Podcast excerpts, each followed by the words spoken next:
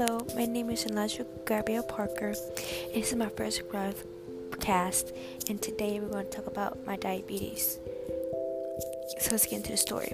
One day, we go to Oakland for church, and I couldn't stop. I realized I had to use the bathroom, so when we were on the way to Stockton, Pastor had already Stockton, I had to use the bathroom. So I went to sleep, and I was woken up to use the bathroom really bad, so I went to sleep again to stop myself from using the bathroom to try to stop myself.